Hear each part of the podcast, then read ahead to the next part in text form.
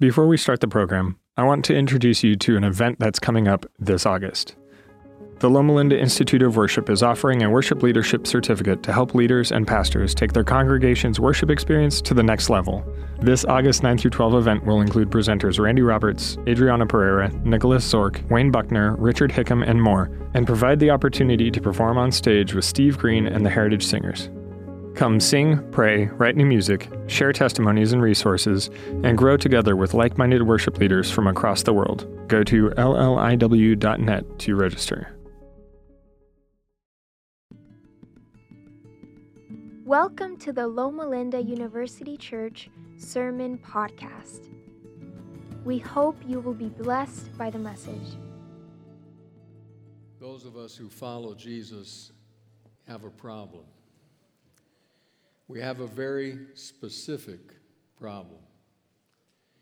And it's a problem that can be captured in one sentence.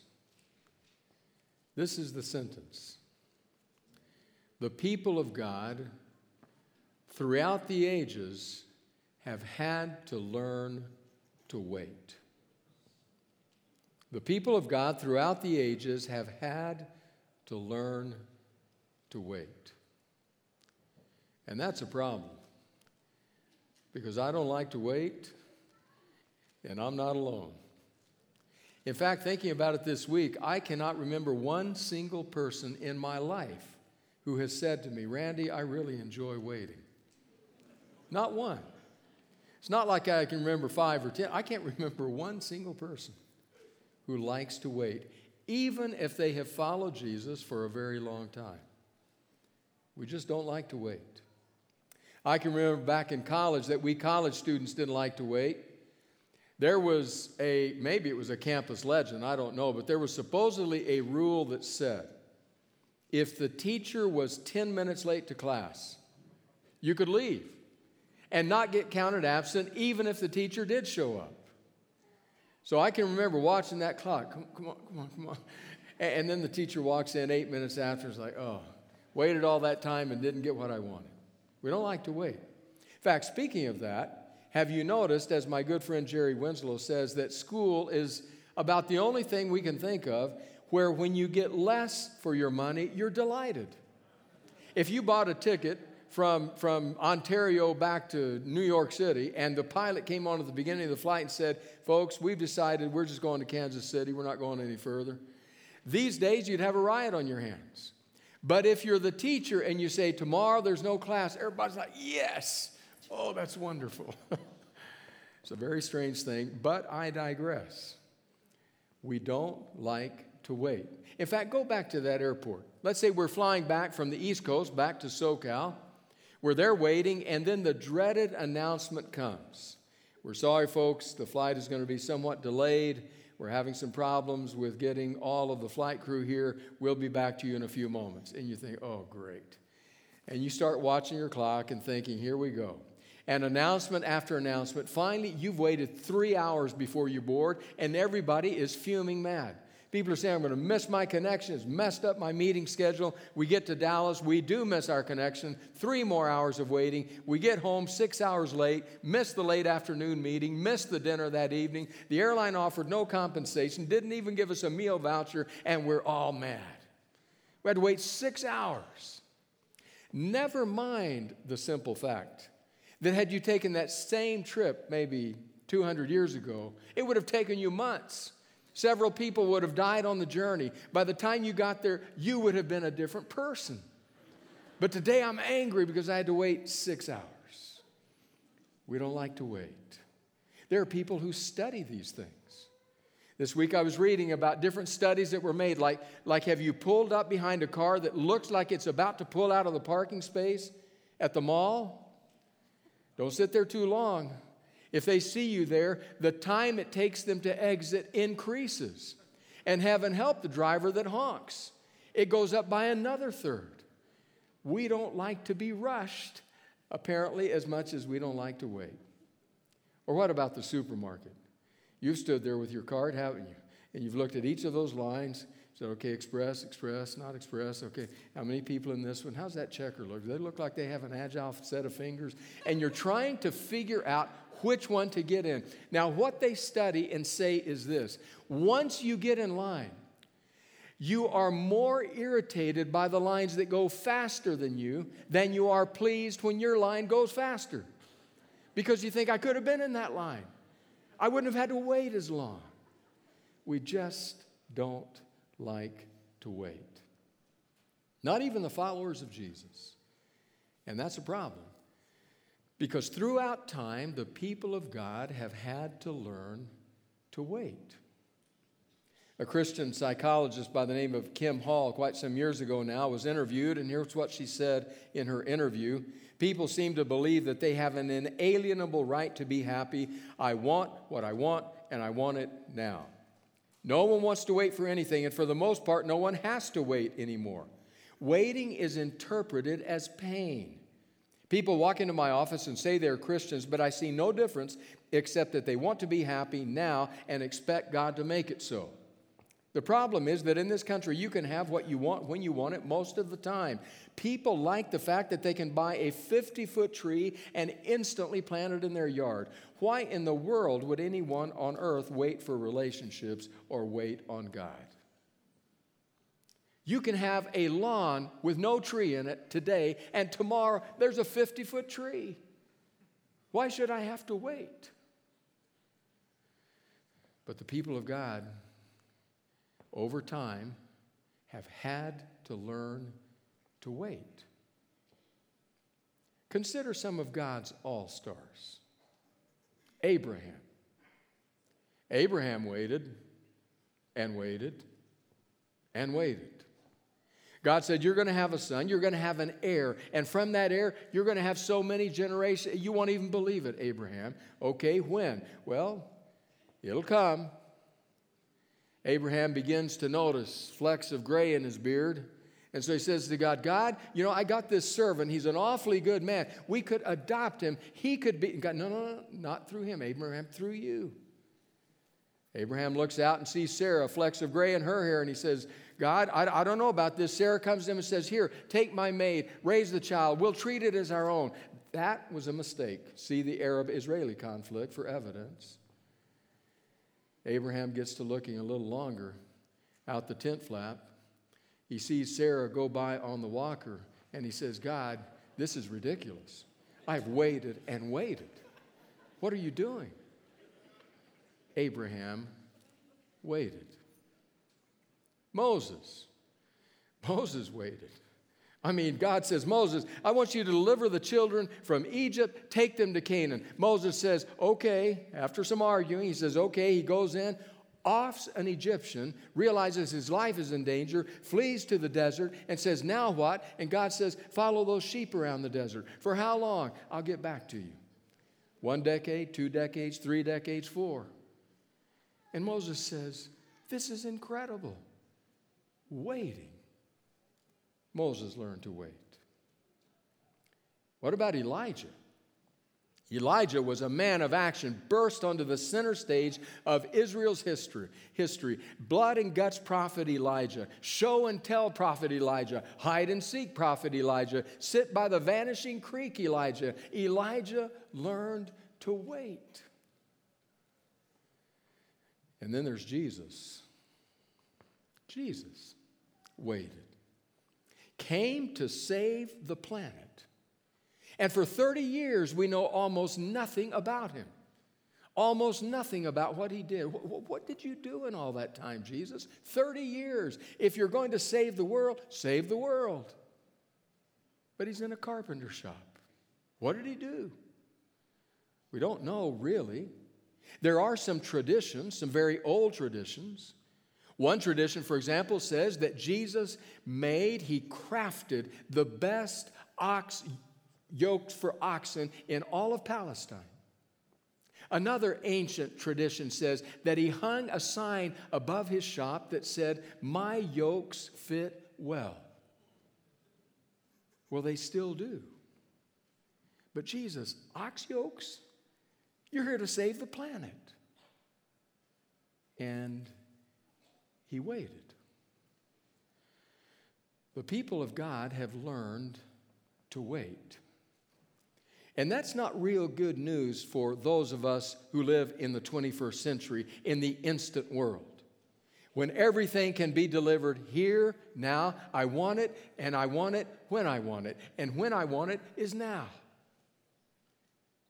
And yet we've had to learn to wait. And then we come to Zechariah. Zechariah, who prays the third prayer of Advent. We come to Zechariah's prayer, the Benedictus. Zechariah's prayer has to do with waiting and fulfillment. His prayer appears in Luke chapter 1, but some context is in order. There in, in, in Luke chapter 1, Zechariah's prayer appears after he has been in the temple after he has seen and heard from the angel, the angel that has said, You're going to have a child. You and Elizabeth, the aging couple, are going to have a child. Zechariah disbelieves it and is struck mute, cannot speak for the nine months. And it's as though during that nine month period, this message, these words build and grow within him. Eugene Peterson says, At the end of the nine months, they finally burst forth from him this prayer we call the Benedictus. It's a remarkable remarkable prayer. When we read it in just a moment, I want you to notice the tone of exhilaration that appears in the prayer. God has acted, God is moving. God is finally fulfilling His word after all of this time of waiting. Not years, not decades, not centuries, millennia of waiting. And now God has acted. In fact, from Adam's sin to Malachi's pen, the entire story of the Old Testament has been a story of waiting, of yearning, of longing, of praying. When will you act, God? And Zechariah, along with his people, waited until the Benedictus. Until the moment, eight days after the child was born, the time for the circumcision, the time for the naming of the child. The family gathered around said, Well, obviously, his name will be Zachariah. His mother said, No, no, no, no. His name is John. They say, You don't have anybody in your family by that name. So ask the father, the mute father, who takes a pen and inscribes on the pad, His name is John. And at that moment, his tongue is loosed. And he begins to pray, begins to sing the Benedictus. Luke 1 is where we find it. Luke 1, beginning in verse 67, says the following His father Zechariah was filled with the Holy Spirit and prophesied. Praise be to the Lord, the God of Israel, because he has come to his people and redeemed them. He has raised up a horn of salvation for us in the house of his servant David, as he said through his holy prophets of long ago. Salvation from our enemies and from the hand of all who hate us to show mercy to our ancestors, and to remember his holy covenant, the oath he swore to our father Abraham to rescue us from the hand of our enemies, and to enable us to serve him without fear in holiness and righteousness before him all our days. And you, my child, you will be called a prophet of the Most High, for you will go on before the Lord to prepare the way for him, to give his people the knowledge of salvation through the forgiveness of their sins, because of the tender mercy of our God, by which the rising sun will come to us from heaven to shine on those living in darkness and in the shadow of death, to guide our feet into the path of peace. Two parts to the Benedictus. The first part speaks to what Zechariah understands will be the role of his people, his people Israel. As we read it, we recognize that there is in his mind the idea of, of national salvation, a political kingdom. But if you're fair to Zechariah as you read the Benedictus, that's not the only thing on his mind. It's a deeply spiritual prayer. He uses terms like mercy and peace and righteousness and holiness. There's something much more deeply spiritual than mere political salvation. The second part of the prayer is about the child. This eight day old boy. This child about whom Zechariah says such grand things. You will guide the Messiah. You will prepare the way. You will lead into the coming kingdom of God. He's been waiting for a very long time, all of his life, and much of the life of his people. You know what it is to wait. You're waiting on something this morning. Someone here is waiting and has been praying for a very long time. I, I, don't know what you're waiting for. I'm not certain what you're praying for. Could be that you're praying for a life partner. When you started praying back then, you prayed for somebody tall, dark, and handsome. Now you're praying for, for somebody short, any color, and breathing. But you're still praying. Still praying, God, please hear that prayer. After all, you said it right here. You said, It is not good for the man to be alone. It's not good for the woman to be alone. So, God, I'm asking you on your word, please answer. And here you sit waiting. Maybe you're praying for a job. God, I went to school. Now I'm out. Now I'm looking for work, and I, am seeing what little savings I had continuing to dwindle. You've got to move, you've got to act, you've got to provide something for me. Your word says it. Paul, writing to the Philippian friends of his, said, My God will supply all your needs according to his riches and glory in Christ Jesus. God, I'm asking. Well, or maybe it's something much more deep for healing for that grim diagnosis. God, when you came in fleshed, incarnated, the touch of your hand in response to faith healed people. Why not do it now? Or if you would prefer, in a different day and time, then use the physicians, use the medical team, use the scientists who do so much for us. Use them, but God, heal me. And today, you wait. The people of God have always waited.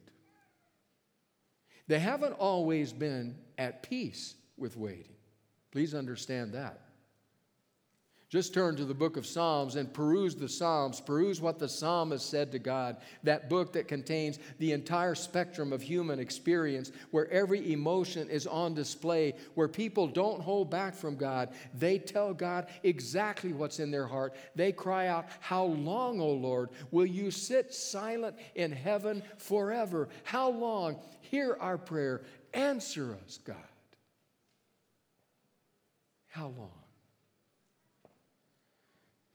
As they waited. But it's just not the Old Testament. Turn to the New. In fact, go to the very last book of Scripture, the book of Revelation, and see that symbolic scene of the souls beneath the altar, the souls that have suffered profoundly, have been martyred for Jesus. What is it that they pray under the altar? Under the altar, they're saying, How long, O Lord? How long? Before you vindicate us. How long? We've been waiting a very long time. Well, Zechariah gets to think about that, but to pray about fulfillment.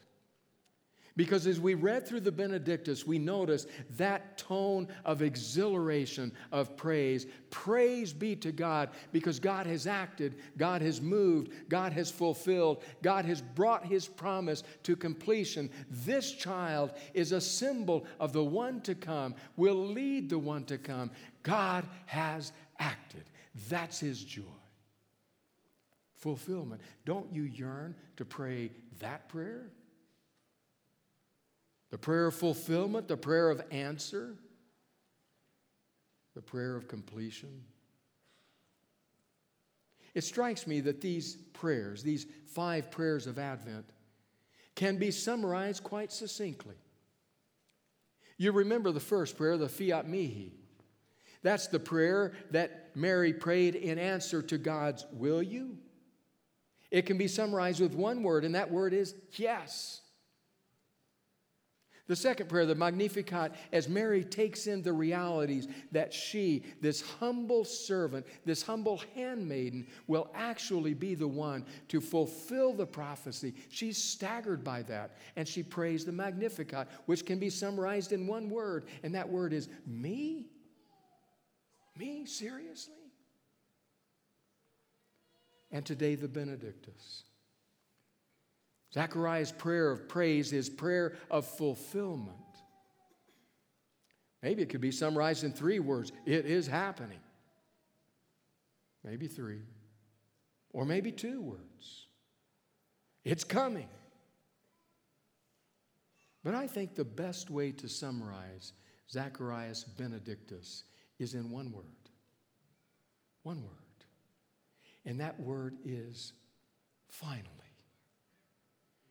Finally, finally, God, you have acted, you have moved, you have fulfilled your word, you have completed your promise. Finally, it has taken place. Don't you yearn to pray that prayer? To pray that prayer in your life? To pray that prayer for whatever facet of your life you today are waiting. That for which you have yearned and longed and prayed, don't you yearn for the day when you kneel and you say just one word, finally? Praise you, God. Thank you. It doesn't happen often enough.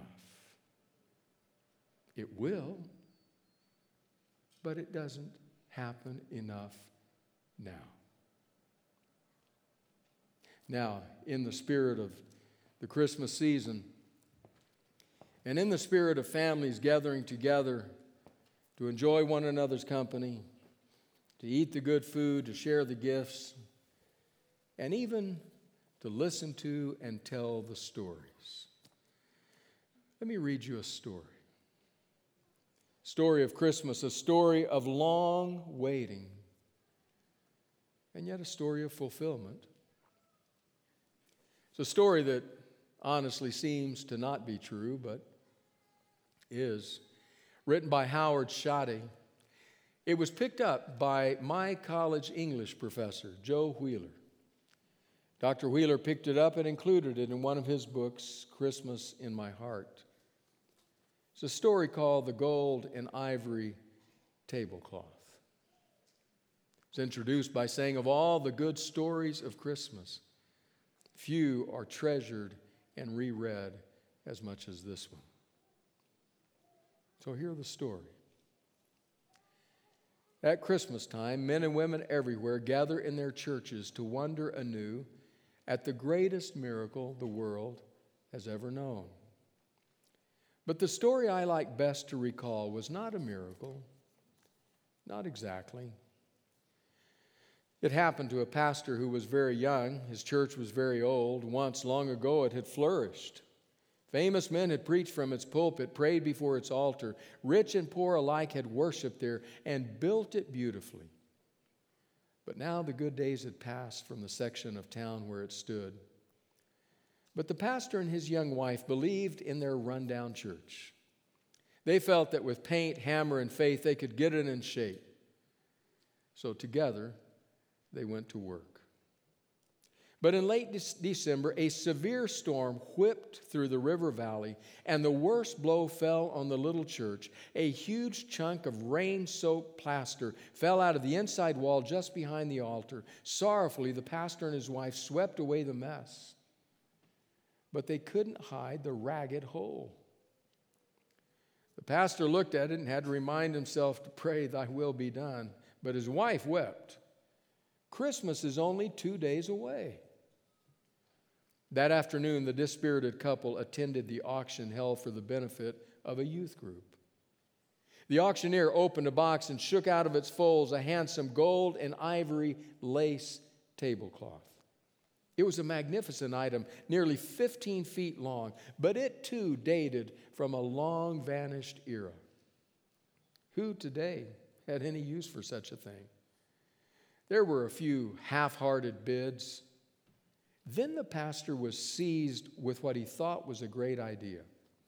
He bid it, and bought it for $6.50. He carried the cloth back to the church and tacked it up on the wall behind the altar. It completely hid the hole. And the extraordinary beauty of its shimmering handiwork cast a fine holiday glow over the chancel. It was a great triumph. Happily, he went back to preparing his Christmas sermon.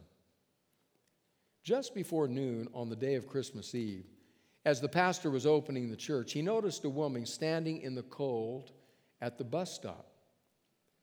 The bus won't be here for 40 minutes, he called, and invited her into the church to get warm. She told him that she had come from the city that morning to be interviewed for a job as a governess to the children of one of the wealthy families in town, but that she had been turned down. She was a war refugee, World War II, and her English was imperfect. The woman sat down in a pew and rubbed her hands to keep warm and rested. After a while, she dropped her head and prayed. She looked up as the pastor began to adjust the great gold and ivory lace cloth across the hole. She rose suddenly and walked up the steps to the chancel. She looked at the tablecloth. The pastor smiled and started to tell her about the storm, but she didn't seem to listen. She took up a fold of the cloth and rubbed it between her fingers. It's mine, she said. It's my banquet cloth. She lifted up a corner and showed the surprised pastor that there were initials monogrammed on it. My husband had the cloth made for me, especially in Brussels. There couldn't be another one like it. For the next few minutes, the woman and the pastor talked excitedly together. She explained that she was Viennese, that she and her husband had opposed the Nazis, and the danger that loomed caused them to decide to leave the country. They were advised to go separately. Her husband put her on a train for Switzerland. They planned that he would join her as soon as he could arrange to ship their household goods across the border. She never saw him again. Later, she heard that he had died in a concentration camp. I've always felt that it was my fault to leave without him, she said. Perhaps these years of wandering, these years of waiting, have been my punishment. The pastor tried to comfort her urged her to take the cloth with her, but she refused, and then she went away. As the church began to fill on Christmas Eve, it was clear that the cloth was going to be a great success. It had been skillfully designed to look its best by candlelight. After the service, the pastor stood at the doorway. Many people told him that the church looked absolutely beautiful. One gentle faced, middle aged man, he was the local clock and watch repairman, looked rather puzzled. It is strange, he said in his soft accent. Many years ago, my wife, God rest her, my wife and I owned such a cloth. In our home in Vienna, my wife put it on the table, and here he smiled, but only when the bishop came to eat. The pastor suddenly became very excited. He told the jeweler about the woman who had been in church earlier that day. The startled jeweler clutched the pastor's arm. Can it be? Is it her? Does she yet live? Together, the two got in touch with the family who had interviewed her. Then, in the pastor's car, they started for the city. And as Christmas Day was born, this man and his wife, who had been separated through so many saddened Yuletides, were reunited. Their long separation, their agonizing wait, had ended.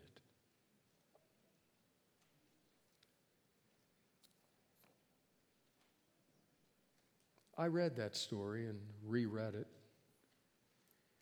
trying to decide whether or not I liked it. I liked it. It had a good ending. I didn't like it because we wait. I don't know. I don't know, for example, what sorrow pervades your soul this morning. I do know that that sorrow is more intense at Christmas. I don't know for what you wait. I do know the people of God throughout the ages have waited. I don't know when that for which you wait will come. Only God knows that. But the Benedictus reminds us it will come. Though you wait long, it will be fulfilled. So maybe, maybe it's a good story because it reminds us that every Christmas, every Advent season is one further reminder that the Benedictus is true. God will fulfill His word. I don't know that for which you wait, or how long it will take, or the sorrow in your soul. But I do know that around the throne of God, we will pray a prayer. The third prayer of Advent, the Benedictus, the most pregnant prayer one could pray. And it's just one word long. Finally. Gracious God. May we pray that prayer soon. Amen.